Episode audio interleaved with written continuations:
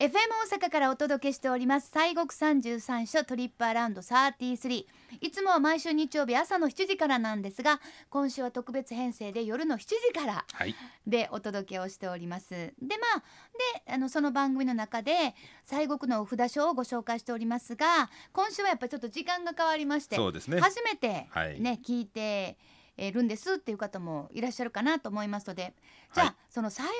国33所はい、ねこれはどういうものなのかっていうのを改めてちょっと森さんにはい。ご紹介いただきたいと思います。はい。えー、西国三十三所と申しましてあのまあ聞いたことあるかなという方もおいでになるかもしれませんが、はい。そもそもこの西国三十三所とは何ぞやということを、えーお話をいたしますので、ね。はい。あのまあ西国三十三所というのはあの冒頭にもありましたように近畿2府4県と岐阜県に点在する観音さんのお寺が、まあ、33箇所ありましてそれのまあ集合体なんですけれども、はいこのお,、まあ、お札所このお寺を巡礼をするというのがあーございましてそれがもう今から1300年ほど前からもう実は始まってくるということでございまして、はできましたのは養老2年718年のことでございまし718年、た。はい、ちょっとかなり前ですよ。うんだいぶ前ですね。ねだいぶ前ですね。うんえー奈良県にございます長谷寺さんってね、はいあのございますけれども、えー長谷寺の徳道上人という方が、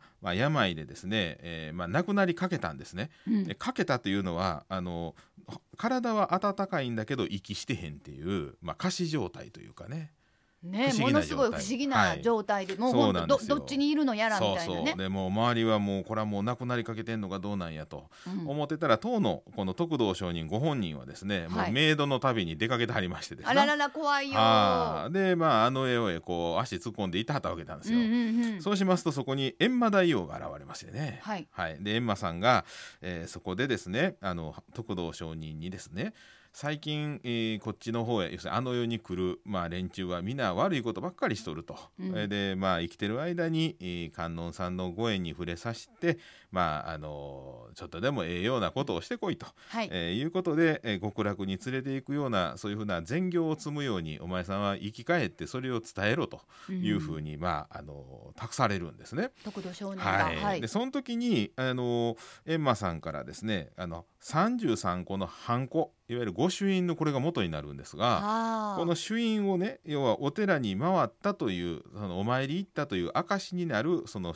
ハンコと、えー起請文という、まあ、あのものを持たして、えーそして、えー生き返らすんですね。で要はこの33の観音さんのお寺をですね回って、えーちゃんとその行ってきてちゃんとお参りしてきましたという巡礼してきましたという証があれば閻魔大王はああの極楽へ連れてってあげるという約束をここでするんですなううう。はいはい。はい、それで、えーまあ、閻魔大王さんからそれを託されましたこの徳道上人が生き返りましてそして、えーまあ、言われた通りにこの33の観音さんのお寺をですね回るんですね。はい。ところがまああのいわゆる今みたいなねお寺行って御朱印くださいみたいなそんなあの、えー形にはまだ到底なってないなってませんよね。えーまだお寺もいいよりみたいなんがあるようなところですからツンとね、交通手段もないしね。そうそうそうそうそうまあ普通の滝の横のねちょっとしたあの草案のお寺みたいなのもありまして、はい。そういうふうなあことで、えーなかなかそこにえ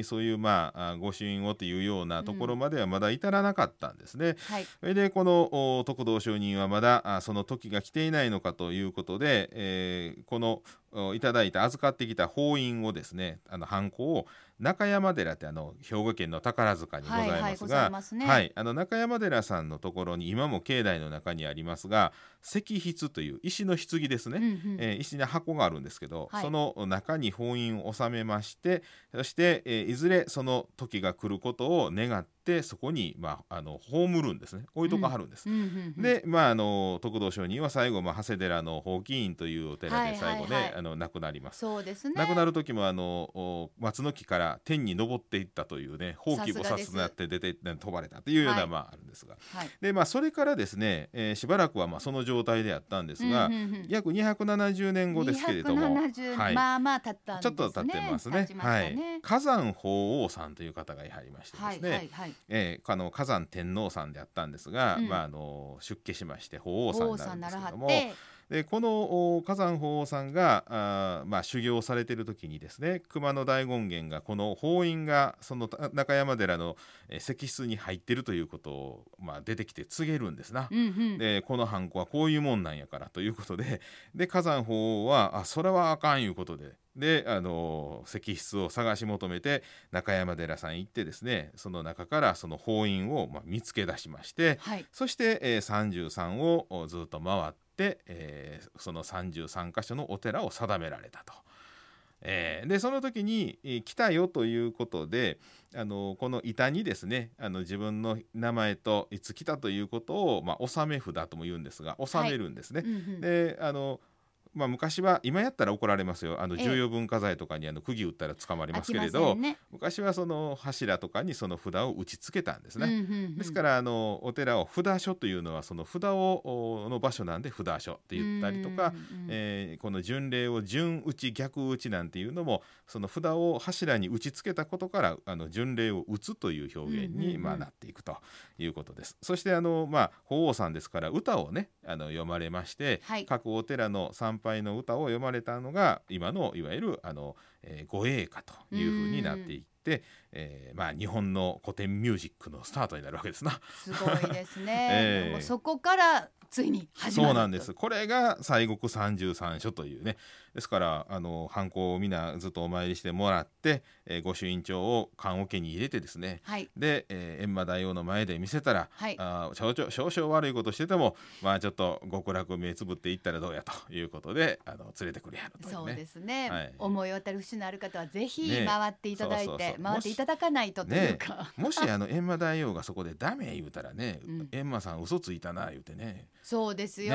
閻魔さんの舌抜くぞ言わなほんまね逆転 逆転逆転するぐらいのことでございますが、はい、まあでもまあそうはい。いうきっかけでやっと始まったわけですけれども、しかも270年も待ってね。はい。でもその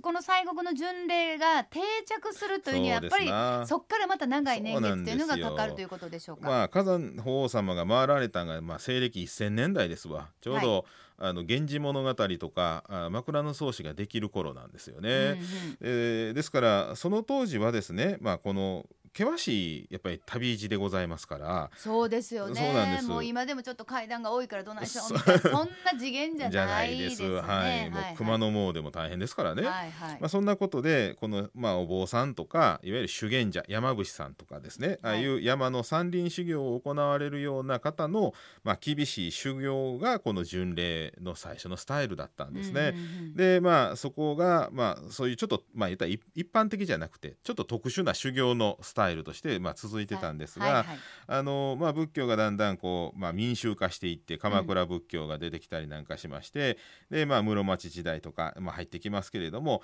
もうその辺ようやくまあもう幕末あ鞍馬あ鎌倉の末うえー室町の頭ぐらいに、えーようやく一般の方もお参りし始めるようなそんなまあことになって特にまあ中世から江戸期に、えーこの巡礼がまあ大ブレイクしていくと。はいいうことでございます。うんで、まあ、33種はあの総あ総距離ね歩くと、い、もう1000キロ超えるんですよ。えーはい、1200キロぐらいあるんですけどね。はいでまあなかなかまあ難しいことなんですが、まあ、あの京都を中心にですね、えーまあ京都に33のお寺のうち3分の1がまあ集中しているわけなんですけれども。あまあそうですよね。はいはいはい。ですからまああのこうして京都の中心にこの33所がまあできてきます。でやはり京都へ、まあ、近畿に来てお参りをせなあきませんですよね。けどやっぱり遠方で昔はなかなかその巡礼が難しいということで、うんえーこの33所を、まあ、地元に、えーまあ言ったら移そうということで、はいはい。移し霊場っていうんですけれども。はい。まあ、割合早い時代にもうあの坂東33所とか秩父34所、えー、4箇所とかですねいうのができてきましてね、うん。えーですからまああのもう割合早い時代にもうあの遠方の方でも地元にこの33所を、まあ、あの移して作られたっていうような、まあそんなこともあります。それほど憧れのっていうねうね憧れのまあ、はい憧れているそして憧れの地をその回るっていうまあどれほどのね,、はいね思い出というふうに思いますけれども、さあ2018年にはねさっきおっしゃってましたから早々1300年そうです。ということですよね。さまざまな記念事業がまあ実はこれ今もね、あの続いていて行われているということですよね。あのまあいろいろとおまあ2018年に1300年をまあ迎えるということで、ちょうどあのできました。養老2年から数えましてですけれども、これで、えー、ずっとまあいろんなね事業をやっておったんですね。特別拝観とか、はい、でお寺のお菓子のスイーツ巡礼なんて言ってね。あります、はい、うん、あったんですけれどもあのこれもあの33所の西国33所の札所会のあの公式ホームページご覧いただきましたらば、うん、まあ、そういうあの情報が、えー、随時更新更新されておりますんでご確認いただければなんですが、はい、まあ、当初2020年12月18日までこの、まあ、記念事業期間としておったんですが、はい、まあ、この新型コロナウイルスの影響もありましてで実は22年2022年の3月31日まで一応この期間を延ばしておりまして、はい、っていうのはあの緊急事態宣言でやっぱりこう巡礼に出かけるっていうのがね、ね、難しいことになりましたので、まあ、一応そのちょっと期間を延長しましてでその間は、えー、1300年の記念院というあの、まあ、記念の御朱印の中でもちょっと記念の印を一つ、えー、押させていただくというのも、まあ、この時期まで伸ばしたりなんかするとかあいうことでございましてで、えーまあ、各お寺でいろんなあの特別拝観なんかも、まあ、コロナ禍でありますけれども、はい、まあ、その中でできる範囲であのお参りしていただけるようなあちゃんと安全対策を取りながらもあのそういうふうな、えー、事業をされておるところもございますんでこれはもうちょっとホームページであのまあえー、随時ね、はい、えー、その時にご確認いただくのが一番あの正確やと思いますんで。そうですね、はい、よろしくお願いいたします、はい、さて観音信仰とともに広まっていった西国巡礼、はい、まあいろんなことが本当にまああの整備されつつね、ね、やっぱり広まっていった、はい、人気も高まっていったということだと思いますけれども今週はですね観音様の功徳日と言われる千日前に、ね、はいはい、これが実はもう本当にもう直前ということでそのお話をちょっとしようかなっていうのもあるんですけれども。はいこれまあ特にあの江戸時代というかねあの観音信仰が広く広まったところで、えー、このお参りっていうのがね大変こうブレイクしていくっていうか、はい、えー、歴史あるんですけれども、うん、えー、その日におむ、えー、特定のねその日にお参りをしますと1,000日分のお参りした功徳があるというね。はい、うん、でそれがですね、えー、8月の9日明日でございます。はい、明日です、はい、もう何があっても行きましょう、はい、もう本当に。まあこの西国巡礼をする人にとっては8月9日は非常にこのラッキーデー、ね、そうなんです。本当に。でまあお寺によって当然ねあの違ったりするところも実はあるんですけれども大体、ほとんどがもう8月9日これが千日参りという日でございまして